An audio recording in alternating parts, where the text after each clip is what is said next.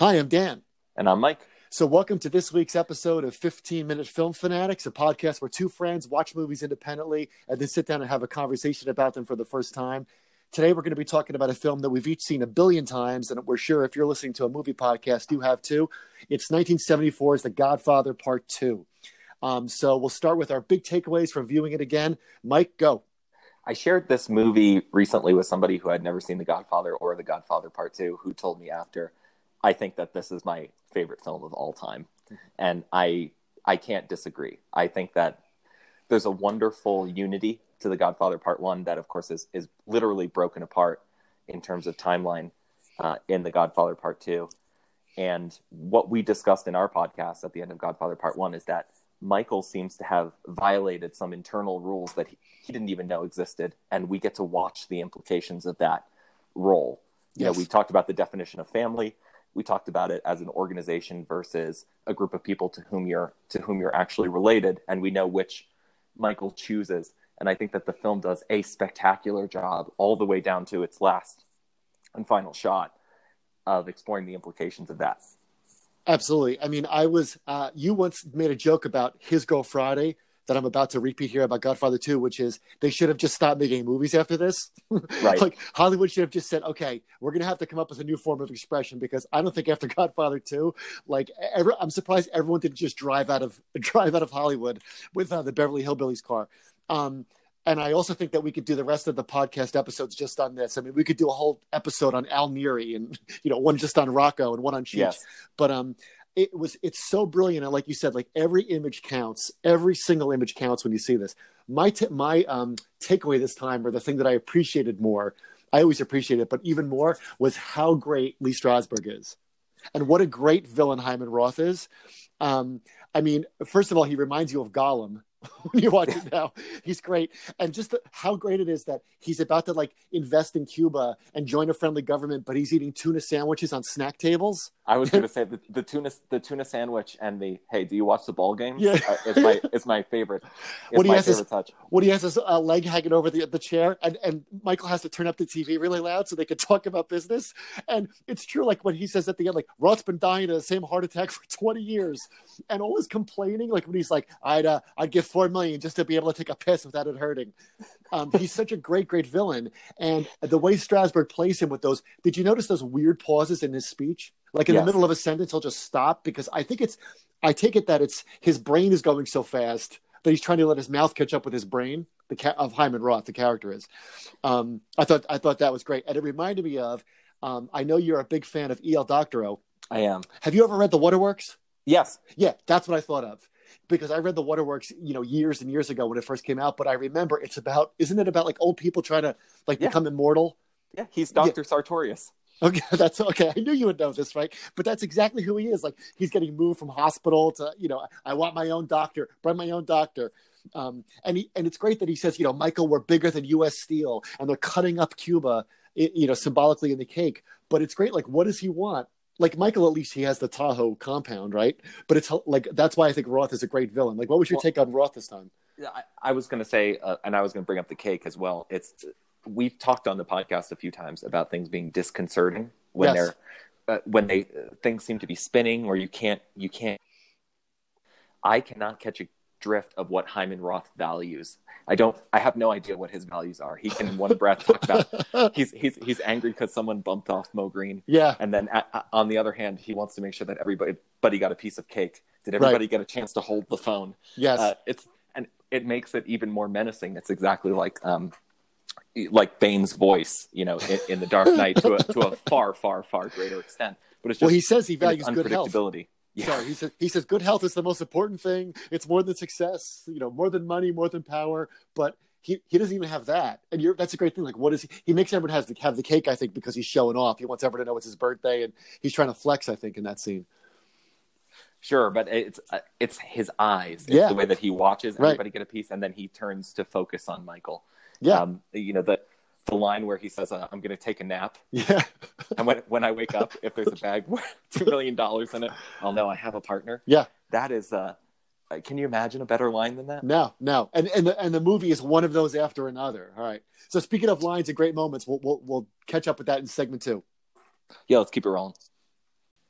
Hi, welcome back. So, in our second segment, we'd like to talk about a key scene uh, or a major takeaway that's indicative of the themes of the film overall. So, Dan, I know you had one that you wanted to start off with. Sure, and mine I think is not only indicative of the movie. I think it's I think it's Al Pacino's greatest movie moment, and it's the moment where Michael slaps Kay when she says that she had an abortion. Um, you know that scene is such a great, great moment in the film because it's everything. Everything the movie's going towards is that is that Michael's trying to protect his home. That's why the machine gun attack in the beginning is is so horrifying because he's looking at the picture from Anthony. Mm-hmm. Um, do you like it? And and when he yells at Frankie Pentangeli, he's like, "In my home, where my wife sleeps, where my children play." And he's had the, the first communion party. The whole thing is about him trying to protect his family and keep it intact. Like when he goes to see his mother about that. But at the same time, he's destroying it himself. It's not the people outside of it that are destroying it. It's Michael. And so when um when she says when he says um you know, don't you think I would I would use all my powers to make sure you didn't keep my children from me? And then she tells him the truth, and you see his mouth quivering. Mm. It, it, it's so it you know he's had the rug pulled out from under him, and just like in the first one, he accuses her of being naive and being blind, and of course it's it's a beautiful, terrible reversal of how blind he is. So you know, and uh, the Vito parts of the movie invite you to compare him as a father versus Vito as a father, and you get to re- see the real, real difference there because um, you know, Vito says in the first one, you know, I never apologized, taking care of my family, and it's something that Michael uh, Michael can't do. So the sanctity of the home becomes, you know, ironic in that terrible, terrible moment. Yeah, it reminds me of, uh, you know, I used to do a joke where I would do uh, Robert De Niro as as Vito in my impersonation, and I would just stand still, like when he's staring at the crib. uh-huh. But you know, I would love to say that, that that's a wonderful moment without yeah. without words or even a change of facial expression. It's it's a, his face is a portal into the thoughts of a person that doesn't exist. Yeah, and that's absolutely. And that's just real, brilliant to me. It, it's just when he when he knocks over the chair too. I mean, it's so horrifying, and you, are almost you almost cringe that you're watching it. And there's a couple cringe-worthy moments in this movie like that. But how about you? What was your what was your moment? Sure. So so I have two that I'd I'd like to talk about. The first is a, a Vito Corleone moment when he first sees Don Fanucci come in to shake down the grocer where uh-huh. he works. You know, he's finally yep. escaped to America and established himself. He's part of the Italian community. And there's there's another thing where the portal into Vito's thoughts there is both wow, I you know, he knows he's gonna lose his job, you know, before the right. before the grocer even says anything to him. But you can tell that he's impressed and a little something in his brain is aroused by the way that the, the shakedown is happening. You know, he's he's both disgusted that it's he's disgusted that it's Italian on Italian right. because it shouldn't. That's what he says. Be yeah. that way, but he wants to. He he enjoys commanding respect, and yes. you can see you know you can see that in the in the character played by a totally different person. Yeah, played by Marlon Brando, but it's a similar set of values, and it's a set of values that communicates much louder than any line Vito actually says in the entire movie. But it's also funny how the audience sides with Vito and they detest Fanucci. Absolutely. Isn't that great? Yeah. He, he, he is detestable. And I think it's clear that Vito has values. I think what you, maybe what you were talking about earlier is that Michael pretends to have values. Yes. Uh, but it, but it turns out that he doesn't have any. And I think that the difference between Michael and Vito is that Vito does, and it's so clearly communicated through his point of view to the audience right. you start to assume some of his values as well. You know, when he shoots Don Fanucci, you're like, yeah, whatever. Yeah, good, you're good like, for you. the like, biggest surprise is when he clever to take the roof. yeah, and he takes a gun and puts it in different things. And of course, then then what does Vito use his power for? To let the old lady keep the dog. Right. the rent just stays the same. Yeah. No, it even goes down. It goes down ten dollars a month. but, and there's a great bit where the guy's trying to get out of the olive oil company. Um, so what was your what was you have one from the uh, the Michael half of the movie? Well, you know, on the th- on the theme of respect, I think that the performance um, of the actor that plays Fredo, John Cazale, yeah, John Cazale, uh, when he when he tells Michael, you know, I'm smart, I can yeah. do things, not right. like everybody says, like dumb. You well, know, that's how Pop I, wanted it. That's how Pop wanted it. and it's it's brilliant because I, to me, it's um, you know, if if acting, if we've been talking about um, facial expression too as a portal into somebody's thoughts, it strikes yeah. me that that performance is Fredo getting a portal into his, his own thoughts for the first time it sounds like one of the first times now that he's backed into a corner that he's actually self-reflective and the scene kind of reminds me that he he seems to be hearing himself say that out loud he seems yeah. to be overhearing himself uh, talking to michael in in desperation And yeah, it's like one of those moments where you're at, where you're you catch yourself. Uh, maybe you do this, I don't know, but you catch yourself kind of like talking or muttering at, a, at a, when you're sitting at a red light when you're angry about something, and like you start to like actually say the words out loud, like Willy Loman. But there, like he says them all perfectly loud. So he's talking to Michael, he's talking to himself, he's talking to the universe. and it and it all I, it's supposed to stem from that you know that fever that he had when he was a baby. Yeah, You know, is is what you're meant to take away from that. That his pneumonia. Yeah, yeah, he looks he looks slightly sick, and it's it's that one moment of concern. right. Uh, you know, when when Vito's staring at him, and I just uh, it's a brilliant full circle uh, moment. And of course, speaking about Michael's values, he's about to. Uh, you know he's about to make the final betrayal of those of those Right. values. I think what we can talk about that in, in the next segment. We're going to pause here because we just want to tell you something. If you haven't heard about Anchor, it's the easiest way to make a podcast. So let me explain. The first point is it's free. Yeah. Second, they have all the tools that you need to create, record, and edit your podcast right on your phone or your laptop. Third, Anchor will distribute your podcast for you so you can hear it on Spotify, Apple Podcast, and many other places. You pick up sponsorships, you can make money from your podcast, and there's no minimum listenership. It's everything you need to make a podcast in one place. Always be closing, Mike. Always be closing. So download the free Anchor app or go to anchor.fm to get started. Welcome back. So in our final segment, we like to talk about the ending or the title or the big takeaways. Dan, I know you're you're itching to get going. I am chomping at the bit, and ironically, it's because of, or maybe not ironically, but because of, uh, it's appropriately because of something you just said about having a portal into somebody's somebody's character, or somebody's soul. I think that the end of the film, that last shot when you see Michael sitting there by himself outside in that chair, you you don't get that portal. You don't know what he's thinking. Um, I mean, we've watched uh, we've watched a man hollow himself out, where at the end there's nothing there, and uh, the first couple of times you see the movie, what I think is so fascinating is that when you cut to Al Pacino at the end, um, there's no music. Like you forget because it's so powerful, right? We get the image of him as a, as a little Mhm. boy in uh, Sicily, and then um, you cut to him. There's no music for a while. You don't hear that famous Godfather music, and his hairline is a lot higher, and his hair is different. So it's not supposed to be, you know, a day after he he had Fredo killed. It's supposed to be, you know, you don't know how much time, but certainly a significant amount of time has gone by, and he's just there alone. He still has his wedding ring on, but you're just staring at him, and you wonder what's going through his mind. Like, does he realize what he's done? He must have some moment of realization, or or that's it. Because the whole last hour of the film, everybody's trying to get him to come back. Like when Tom says, "You don't have to kill him; you've already won. Um, you don't have to kill Roth and all these things." But he's he's gone so far beyond that. Like when he accuses Tom of betrayal because he didn't take an offer, he didn't tell him about the offer. So I just think that moment Right. at the end is so powerful. It, the movie almost doesn't end; it just kind of stops because that's that's what Michael's become. So what did you make of the ending? I made I made a lot of the same. I, I think I alluded in the last segment to uh, you know the, the final betrayal of values, which is t- to kill someone in Yeah. the family, a member of the family. You know that I think part of the focal point of Godfather Part One is the death of Sonny, and when they when they come Uh-huh. downstairs and Vito says, "Look how they've slaughtered Yeah. my boy," and it's the it's the exact same sin that Michael's about to commit, which is you know no, no matter what happened or what betrayals happened accidentally or otherwise you know we can we can talk about that another time. Uh you know he's about to slaughter his Yeah. boy. Uh and and that is something that can only be done it's implied by somebody outside the family. It's not something that happens inside the family. And that word has essentially lost all meaning to michael you know he's he's crossed the final border and there's re- there's really no return. Yeah. That and that, that especially that, that he does it in the absolute coldest blood. I mean, that scene is so pathetic, and I don't mean pathetic to disdain. I mean pathetic as deserving pathos. When you see Fredo um, clutching him at the mother's wake, and you see his hands like burying into Michael's back, and then Michael just looks up and stares at stares at Al Neri, and you're like, oh, because he said he's the way you know I don't know anything that happened while his mother's alive, right? That he holds the grudge Yes. that long, and he just stare. And Al Neri even gets uncomfortable, like, uh, like he doesn't even want to look at Michael at that moment. Um, but what do you think? Do you think do you think that Michael has any self realization at the end, or do you ever go back and forth, and or do you think you can't figure it out?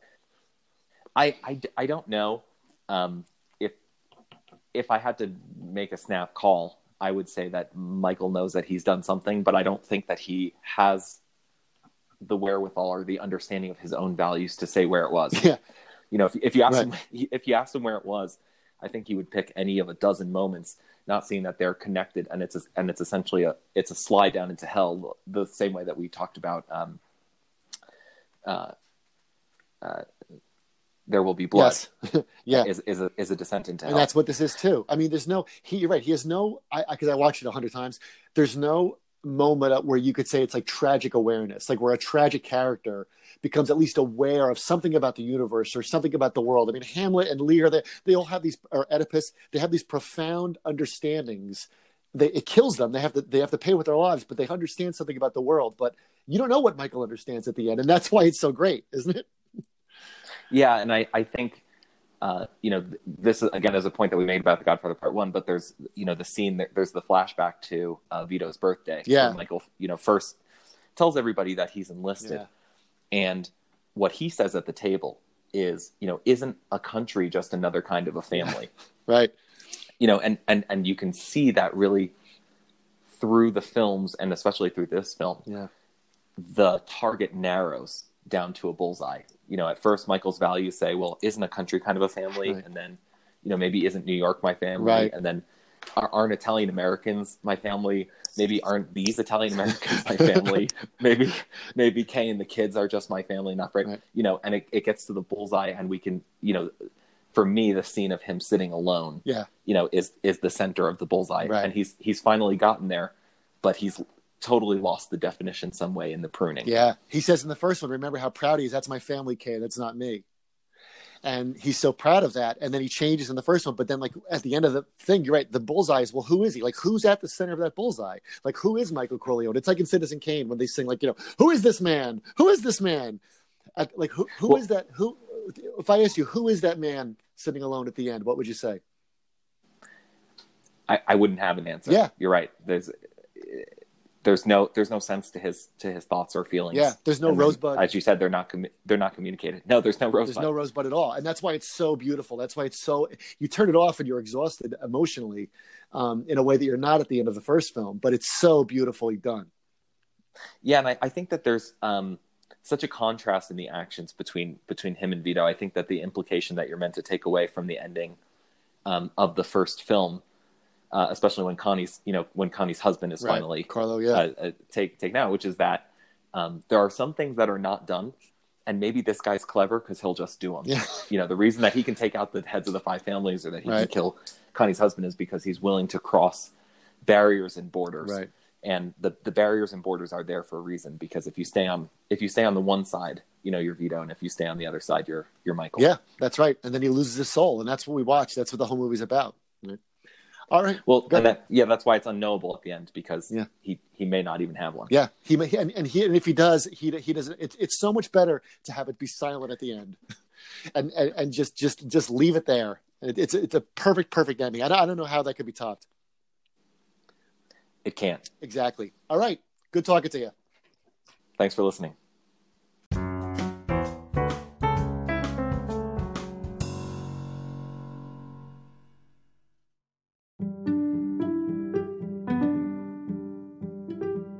Hi, it's Dan, and I just want to thank everybody so far who's listened to the show. We have listeners from all over the United States and actually from all over the world. It's picking up speed. We're really, really grateful for those of you who are listening. If you're listening to this message, please subscribe to our podcast on Apple Podcasts or wherever you get your podcasts. You can leave a review. You can suggest possible titles that you'd like us to cover.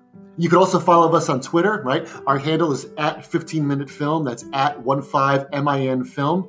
And you could also support the show by making a small monthly donation through Anchor. And the way that works is that um, when we get enough money, we'll start buying new equipment. We'll do everything we can to give you the best experience. If you're willing to donate, we will call you and we will leave a recorded message on your voicemail or wherever you like in any of the silly characters we've done on the show, including Bane, Sean Connery, Any Or- others? Any others that come up today? Who Dan's? Marlon Brando. I, I, I will leave you a voicemail that will be the greatest voicemail you've ever heard. voicemail Thanks for listening.